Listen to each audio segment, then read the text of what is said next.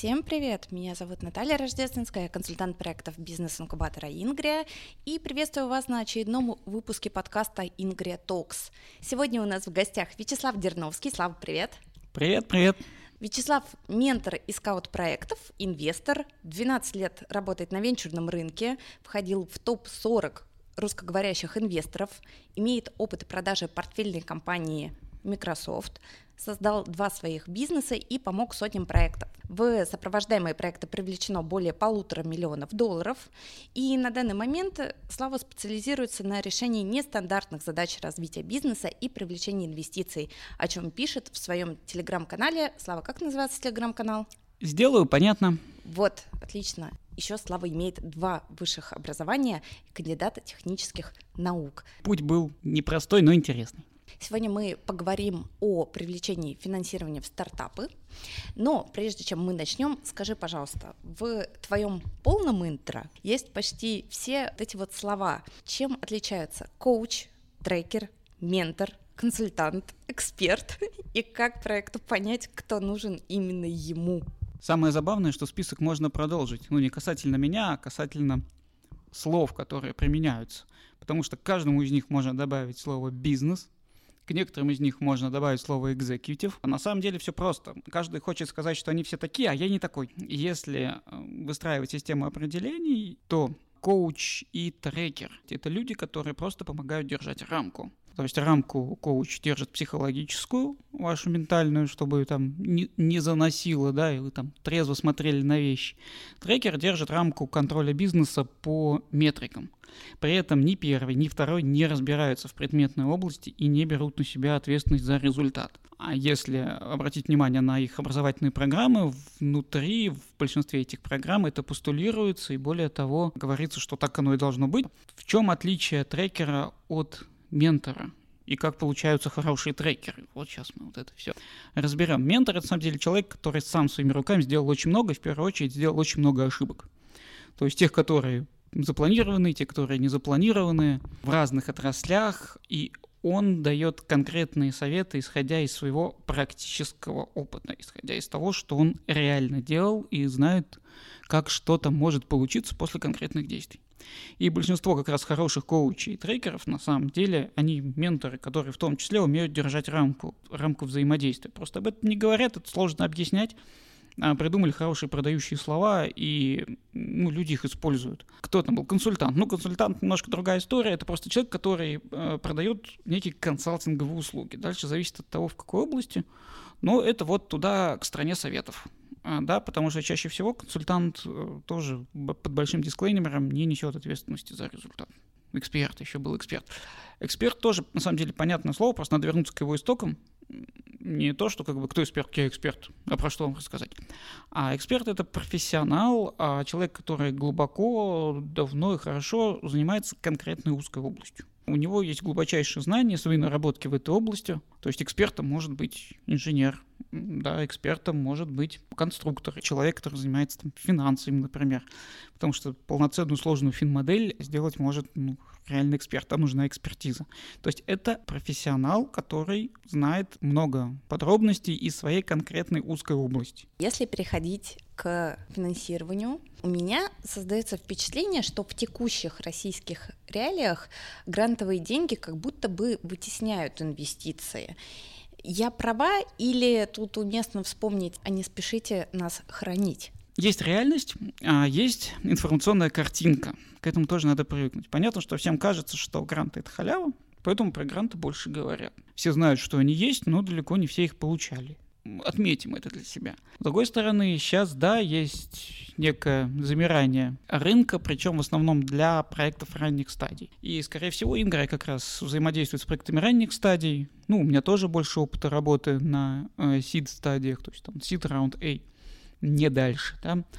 И здесь всегда очень заманчивая история поиграть в гранты, и гораздо сложнее найти инвестора. Поэтому больше разговоров, больше движухи вокруг грантов. Инвесторы просто еще искать надо, а гранты вот оно, все понятно, куда заходить, где информацию искать. Может быть, еще дело большей информационной доступности.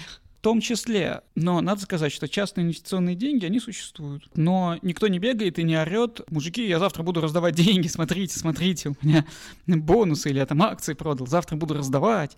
Вот. Э, не принято и, наверное, правильно. В отличие от тех, кто дает гранты, потому что у них план по раздаче денег с вертолета. Вот они бегают, говорят, а мы раздаем гранты, мы раздаем гранты. Да?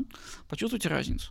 Поэтому на рынке есть и то, и другое. Да, есть некое замирание на данный момент инвестиций на ранней стадии, но это не клиническая смерть. Поэтому все нормально, рынок восстановится, может быть, чуть-чуть изменится по своей форме. По твоему мнению, какие отрасли сейчас наиболее инвестиционно привлекательны в России? Есть мировой тренд. Он уже известен, от него уже вообще никуда не спрятаться, на искусственный интеллект. Понятно, что он еще какое-то время будет достаточно серьезно развиваться из э, очевидного в российских масштабах э, серьезный спрос на беспилотные технологии. Пошли новости, что этой отрасли будет уделяться достаточно большое внимание. Отдельный тренд – развлекательное направление, может быть даже не столько гейминг. Пример – это различные технологии виртуальной реальности, именно носящие развлекательный характер. Такие иммерсивные технологии, да?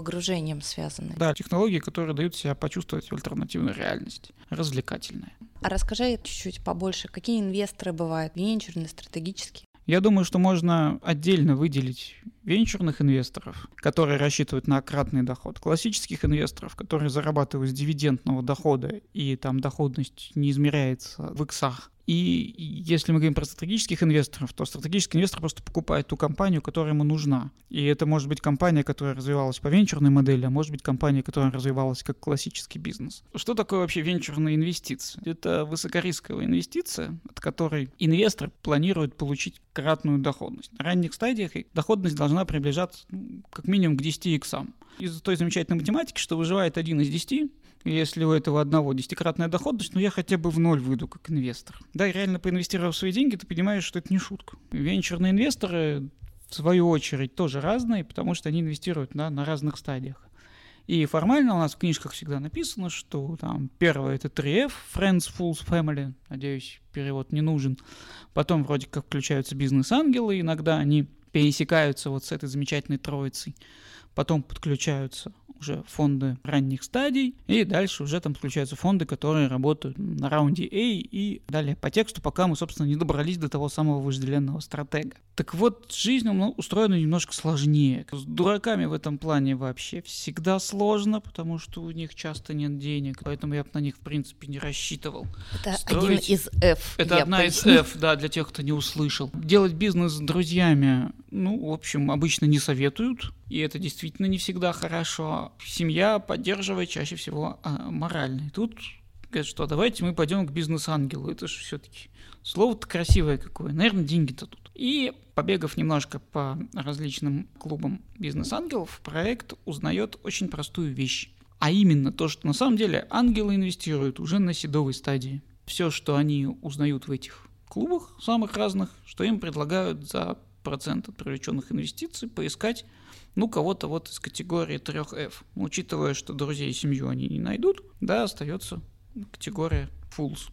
При этом вероятность, что, собственно, в дураках останется проект. Потому что учтите важный момент. Когда вы платите за привлечение инвестора, это деньги из вашей капитализации. То есть вот эти проценты от суммы привлеченных средств, они ухудшают вашу оценку, оценку вашего бизнеса. Поэтому здесь надо быть аккуратным, и действительно есть этот перекос. Ангелы без выручки первых продаж не инвестируют по большей своей части, а это уже сид стадии. Возвращаясь к разговору о грантах, да, вот поэтому тут очень многие пытаются все-таки взять гранты, чтобы дотянуть до первых продаж. Поэтому, если вы что-то делаете, максимально рано начинайте продавать, строите траекторию вашей разработки так, чтобы как можно раньше подтвердить востребованность вашего продукта продукты на рынке помощью продаж. Это единственная вещь, которая подтверждает вашу востребованность. Что такое стратегический инвестор? Стратегический инвестор, это который выкупает уже проект под себя, потому что он встраивается в бизнес-процесс или технологический процесс компании. Это, собственно, то, куда все стремятся. Раньше еще такая популярная ветка была IPO, потом при IPO. Это возможно, но встречается пореже. Но в основном продажа стратегу более часто встречающаяся история. Как найти проекту подходящего инвестора? Особенно сейчас, и кажется, что больше шансов все-таки, да, найти стратегического инвестора. Количество стратегов, оно, в принципе, конечно, это корпорации, для которых ваше решение может подойти. Берете список, там, не знаю, Мосбирж, смотрите топ, и вот они потенциальные, ваши стратегии. Но если мы говорим про Россию. Я бы говорила про смотрите, у кого есть корпоративные акселераторы. Нет, подождите, акселератор все-таки это если мы еще не очень там сформированы и, и не очень понимаем. Если мы готовы уже продавать стратегу, то зачем нам акселератор? Акселератор это как раз для проектов ранних стадий, и да, корпорации их делают просто потому, что некого покупать как стратегам приходится выращивать. То есть я бы и пошел бы и купил. И, в общем, даже деньги есть. Более того, даже уже обязательства появились по покупке там, таких компаний. А некого, нечего. Поэтому начинаем выращивать. Приходим и говорим, ребята, компании там Round A. Глухо. Ну ладно, делаем акселератор. Акселератор, ну хотя бы с первыми продажами. Смотрим. Глухо. Ну, набираем программу для тех, у кого есть идеи. Там что тоже не пошло. Ну, значит, мы работаем со студенческими проектами. И вот эта вот лестница выстроена у многих компаний. Но если у вас все хорошо, вы можете заходить и на верхние ступени. Скажи, пожалуйста, какую подготовительную работу надо проделать перед тем, как искать инвестиции? Ну, мы, наверное, для проектов ранних стадий все-таки поговорим, потому что сделки, Давай, да, сделки слияния и поглощения это прям отдельный большой э, вебинар. Для проекта ранней стадии очень большую работу надо проделать. В первую очередь проделать эту работу в своей голове кучу проектов, которые я вижу на ранних стадиях, они более-менее неплохо рассказывают про то, что они делают и для кого. Они иногда даже могут рассказать про технологию, которая лежит в основе проекта. А дальше начинается интересно. Дальше начинается смета затрат, под которую они просят денег у инвесторов. И инвестор, непонятно, ну, пришли ребята, просят у меня денег, выглядит как благотворительность. Практически никто не может показать инвестору, а где деньги? Как проект собирается зарабатывать, причем на самом деле-то после привлечения инвестиций зарабатывать и для себя, и для инвестора основная задача четко понять связку, да, проблема решения технологии, но это все там так или иначе научились, а дальше показать нормально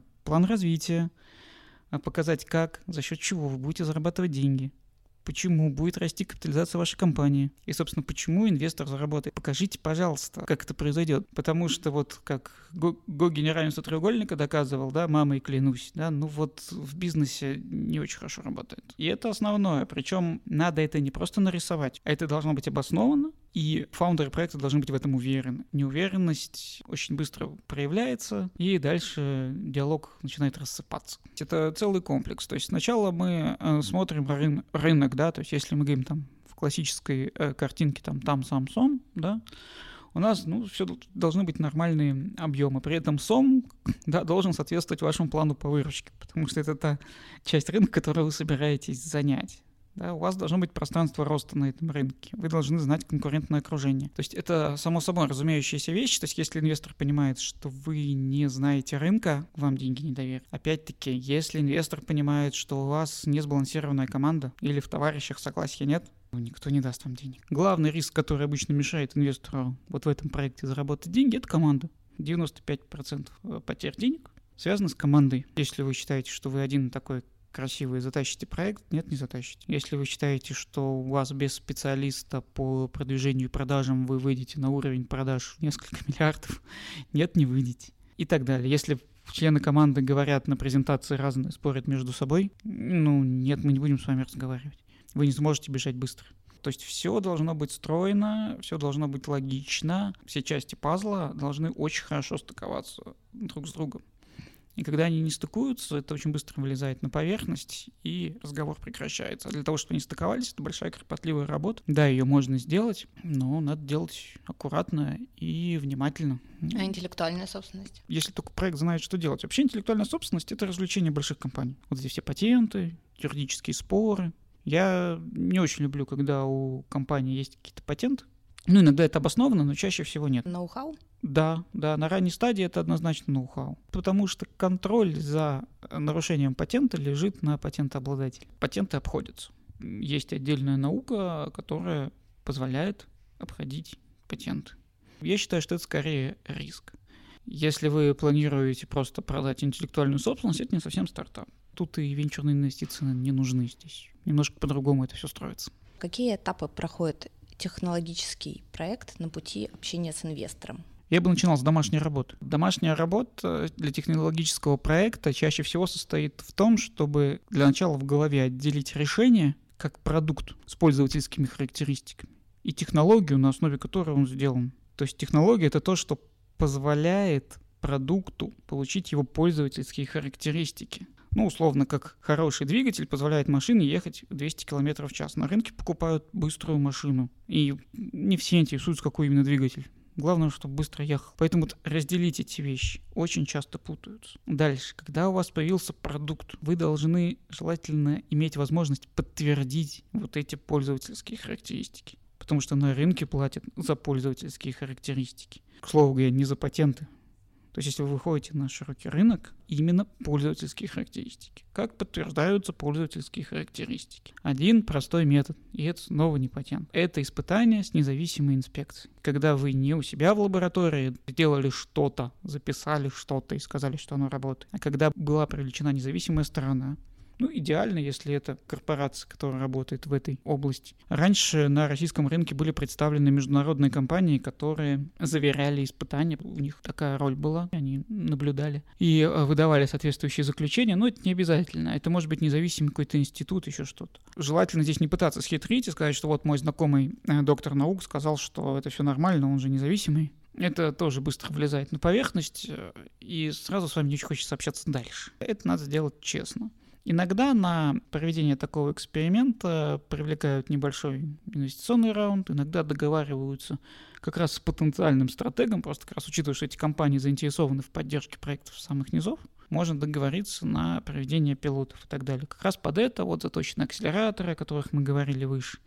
Потому что вот пилоты можно проводить и со строительными компаниями. Вот я был ведущим трекером акселератора Build Up, да, большого присколку и люди проводят, да, проводят пилоты с Газпром нефтью, у них серия акселераторов. То есть это все действительно возможно. Вот придите туда, проведите этот пилот, получите вот это подтверждение. Дальше. Вы, собственно, должны понимать, как вы будете делать бизнес из всего этого. Как, кому, за счет чего, сколько вы продадите. И не просто, что ну, мы пойдем поговорим, оно же всем надо, у нас все купят. Нет, B2B продажа – это отдельное искусство. Продажа корпоратам – еще более сложное искусство. Важно, чтобы в компании был кто-то, кто это уже раньше делал. Если вы уверены, что вы вот просто так зайдете и это сделаете, инвестор может не поверить в такие сценарии, скажем так. То есть прежде чем подавать какую-то заявку инвестору, нужно провести большую подготовительную работу, как минимум уже проверить спрос. Опытно-промышленные испытания должны быть получены положительные заключения, может быть, даже уже какие-то закупки рекомендован проект. Можно уже? Смотрите, общаться с инвестором надо постоянно с инвесторами. Другое дело, что деньги вам дадут не сразу. То есть, если вы серьезно настроены, вы вступаете в коммуникацию, можете даже со стадии идеи но вы вступаете в коммуникацию не из серии, что вы начинаете клянчить деньги со стадии идеи, вам отказывают, вы снова приходите, и к моменту, когда вам уже реально можно дать денег, вы уже настолько надоели, что вам точно не дадут. А вы попадаете в поле зрения и, более того, договариваетесь о том, что вы показываете, как вы работаете над проектом. Вы показываете не столько там продуктовый traction, сколько ваш перформанс, насколько вы быстро двигаетесь в решении задач. И а инвесторы любят, когда вот этот трек понятен. То есть, скажем так, во многих больших фондах письма, которые идут в фонд, они попадают в CRM. -ку. Все общение с представителями фонда попадает в CRM. -ку. И когда вы наконец-то дорастаете до их стадии, вы приходите, CRM вытаскивает все ваши письма, которые были. Все, что вы, о чем вы общались. Виден ваш трек, видно, какой у вас статус был год назад, какой статус был два года назад, что вы просили. И если у вас были там перерывы в течение года, и вы ничего не делали, в течение года просили одно и то же, и сами не развивали свой проект, ну, это минус. Это серьезный минус. Поэтому вся активность отслеживается, так сделайте сами ее максимально открытой показывайте, как вы меняетесь из месяца в месяц. Когда вы придете, вы будете восприниматься уже как понятный проект, как люди, которые что-то делают, преодолевают определенные трудности, с определенным успехом, хочется верить. Это ты говоришь про кейс, когда проект заранее озаботился этим моментом, заранее познакомился с фондом, эпизодически им писал, рассказывал про свой traction. А если, например, не озаботился он заранее? В чем проблема? Подготовили deck у и отправили. Нормальная deck а, там порядка 7-8 слайдов. Если она сделана правильно, а то она вызовет соответствующий интерес. Мы сейчас э, делаем такие deck и для большого количества проектов, в том числе для студенческих. Они находят отклик у инвесторов, начинаются какие-то диалоги. Там, да, сложно, потому что студенческий проект не соответствует части критериев, о которых мы говорили, но интерес вызывает, пожалуйста. То есть если вы правильно преподносите материал, то вы вступаете в коммуникацию ну, на любой стадии. Это не значит, что вам дадут денег. Но вы опять-таки начали коммуницировать на той стадии, на которой вы есть, пожалуйста. Какие следующие стадии общения с инвесторами? Вот у вас завязался диалог, частный инвестор не всегда там устраивает серьезные дьюдилы, потому что это ранние стадии, это не очень большие чеки. На самом деле это записано в определенный риск. Фонды могут проверить очень много всего, включая статистики по базам данных, если это IT-проект с пользователями. Могут перепроверить испытания, могут прийти на испытания или поговорить с теми, кто присутствовал на испытаниях, проверяют бэкграунд, проверяют и кредитную историю тоже, как бы это ни звучало странно. Ну, потому что если дать денег, а потом на имущество фаундера будут какие-то претензии, это проблема. Проверяют историю, где и когда была получена интеллектуальная собственность, потому что были соответствующие скандалы. Отсюда, кстати, есть проблемы с университетскими проектами. Мы их знаем. Если вы сделали свой проект в лаборатории университета, то это не совсем ваш проект вы внимательно читайте свое трудовое соглашение с вузом и с текущим работодателем тоже, даже если это не вуз, потому что для многих IT-специалистов это тоже серьезная зона риска, и несколько лет назад были достаточно серьезные судебные разбирательства. А как себя обезопасить, если ты, тем не менее, работаешь в вузе, но хочешь коммерциализовать свою разработку? Только МИПы? Каждый случай индивидуальный, надо юридически тонко подходить ко всем вопросам. Например, когда коммерциализацию студенческих стартапов делали в рамках Сколковского акселератора EG я выступал экспертом. Может быть, у них сейчас тоже есть запуски, я, к сожалению, не отслеживаю. То тогда Александр Фертман, уважаемый специалист, достаточно высокая должность уже в Сколково, боюсь неправильно ее назвать, он лично ездил по вузам, из которых были представлены проекты, которые представляли интерес, и обсуждал это с руководством вуза, не будет ли претензий, если будет создана такая компания, в которой войдет частный инвестор. То есть это очень сложный вопрос, который приходилось обсуждать на высоком уровне. И подписывать соответствующие бумаги, что ВУЗ не имеет претензии к такому-то человеку, который является основателем такого-то проекта. Ну, да? бумаги могут быть разные. Предмет договоренности. Может, ВУЗ имеет какие-то претензии, но они могут быть чем-то ограничены и так далее, чтобы риск инвестора был понятен в данной конструкции. Это очень непростая история. То же самое, если у вас есть работодатель, а вы тихонечко пишете какой-то код. Код можно писать и в нерабочее время? Но это придется доказывать. А как можно это доказать? Нюанс. Делать скриншоты рабочего стола, где время видно? Нет, надо смотреть трудовой договор внимательно, что в него попадает, какие темы разработок, что вы делаете и что принадлежит работодателю. Обычно это отдельно прописано, так как трудовые договоры не являются стандартными, они в компаниях разные. Я не могу дать универсального совета, но надо сказать, что для фонда это точно несет серьезные риски, и это тоже проверяется. Когда идет подготовка к общению с инвестором, и во время общения с инвестором один из ключевых вопросов – оценка компании. Ему, мне кажется, уделяют незаслуженно много внимания – но сначала я расскажу, а, о чем обычно идет разговор, а потом объясню, почему незаслуженно много внимания. Чаще всего, если у проекта нет выручки, а для технологических проектов это стандартная история, начинается вопрос, а почему вы столько стоите? А мне проще вам зарплату платить, а давайте я вас на работу возьму. И вообще, что это такое, 5% компании, это несерьезно. На самом деле алгоритмов оценки адекватной компании, у которой нет выручки, практически нет, это ноль. Но понятно, что есть некая перспектива роста, на которую все надеются. Здесь более-менее по рынку стандарт получается до 10 миллионов тоже за единицы процентов. Но чаще всего там получается, условно говоря, там 3-4 миллиона за там, 6-7%. Ну, естественно, это варьируется все. Это просто рыночный стандарт. Он обусловлен несколькими вещами. Ну, во-первых, этих денег достаточно либо на испытание, либо на первые продажи. Во-вторых, это процентная доля, доля от компании, этот процент, да, позволяет комфортно заходить инвесторам следующих стадий. Потому что иначе у нас получится, что к раунду A это уже не бизнес-основатель, а бизнес-инвесторов. Ну, просто профессиональные инвесторы не входят, когда на раунде A у фаундеров меньше 50%. На раунде B, кстати, тоже. Вот, поэтому, когда приходит инвестор и говорит, что, ну, типа, тут 30% я забираю, и все, ну, да, ну, просто надо понимать, что следующие инвесторы не зайдут. Дальше решайте сами, насколько вас устраивает э, такое положение дел. Почему этому уделяется незаслуженно много внимания? Потому что, опять-таки, просто покажите, как инвестор заработает. То есть, меня устроит, если вы мне покажете 10 иксов через 2 месяца, и скажете, что это одна десятая процента, да я, в общем, согласен. Мне на самом деле все равно, сколько процентов, если я через месяц вынимаю 10 иксов. Ну так-то уж, если честно. Вы просто убедите меня настолько, чтобы мне было все равно, сколько там этих, этих вот процентов-то у вас. Чтобы ей надо вас контролировать, за вами бегать, присматривать за вами, сделки какие-то вас контролировать, больше определенной суммы, команда не развалится, и много чего еще. Когда выручка появилась, тут уже, да, оценка венчурных проектов обычно идет по аналогичным сделкам на рынке. Самый простой метод аналогии — это коэффициент к выручке. Мы смотрим, какая выручка была у компании аналогичной, которую недавно покупали на рынке, за сколько ее купили, получился коэффициент, перетаскиваем этот коэффициент к своей выручке, получаем оценку. Это простой примитивный метод, но, в принципе, он работает. Очень простой с учетом того, что еще большой вопрос, где найти информацию по таким сделкам. Она, как правило, закрытая, по-моему. Да, ее приходится по частям а, вытаскивать. Раньше что-то можно было откопать на Crunchbase. Сейчас это надо делать с VPN, но посмотреть можно. Другое дело, что российский рынок будет постепенно расходиться с мировым с точки зрения аналогии и коэффициентов, делать ничего, будем как-то э, выкручиваться в данной ситуации. Будем искать инсайдерскую информацию, потому что те, кто работает профессионально, все-таки люди общаются между собой, да, есть некоторое понимание. Либо стартапы будут дорастать до состояния бизнеса, и тогда будут оцениваться уже полноценно, как это делается на сделках M&A. Что дальше? Какой следующий этап? Термшит? Дьюдил обычно идет уже там после термшита. Ну, есть soft commit, есть hard commit. Да, soft commit, что вам сказали, что, скорее всего, мы дадим вам денег, но не обязательно.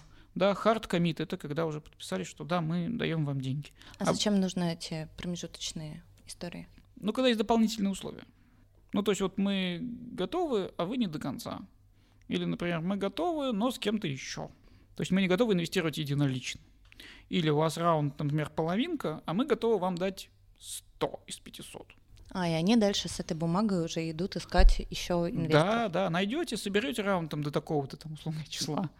А, да, пожалуйста, мы заходим. Нет, нет, мы не заходим, у нас там другие приоритеты. Термшит. Термшит подписывается, и если он написан правильно, то он потом практически полностью переносится в shareholders agreement, то есть это акционерное соглашение. Это уже оформление бумаг, которое происходит одновременно или рядом с перечислением средств. Скажи, пожалуйста, какие советы ты дашь стартапу, который вот прямо сейчас ищет финансирование? Мой любимый совет — работайте с профессионалами.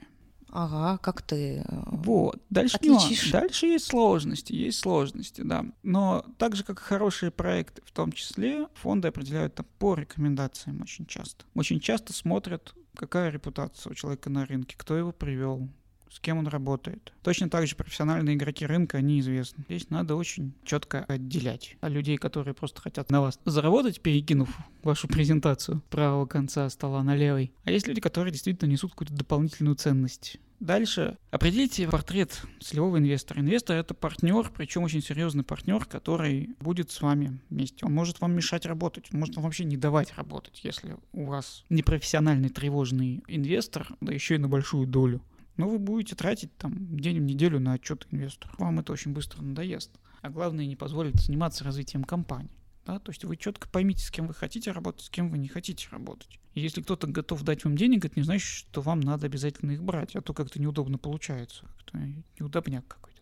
Нет, это абсолютно с двусторонним движением история, и вы должны четко понимать, что вам нужно, что вам не нужно. Надо а, крайне внимательно себя вести, а не бросаться на все, что блестит, потому что потом это может иметь э, печальные последствия. Поймите, с кем вы хотите работать что вы хотите получить помимо денег. А иногда и вместо денег, кстати. Такие чудеса тоже бывают. И будьте уверены в том, что вы делаете обязательно. Как только появляется неуверенность, сразу все начинает рассыпаться. Слава, необычная просьба под конец. Расскажи анекдот. Давайте мы пошутим. Ну, давайте мы пошутим, да? Раз уж мы говорили про партнерство, про взаимодействие, цитируя незабвенного классика, вспоминается анекдот. Мойша, таки не связывайтесь с плохими компаниями. Там и зарплата маленькая, и начальник идиот. Э, друзья, этой моралью мы и закончим наш сегодняшний подкаст. Еще раз повторюсь, пожалуйста, не связывайтесь с плохой компанией. Слава, спасибо тебе большое. Пожалуйста. Всего доброго. Всем пока.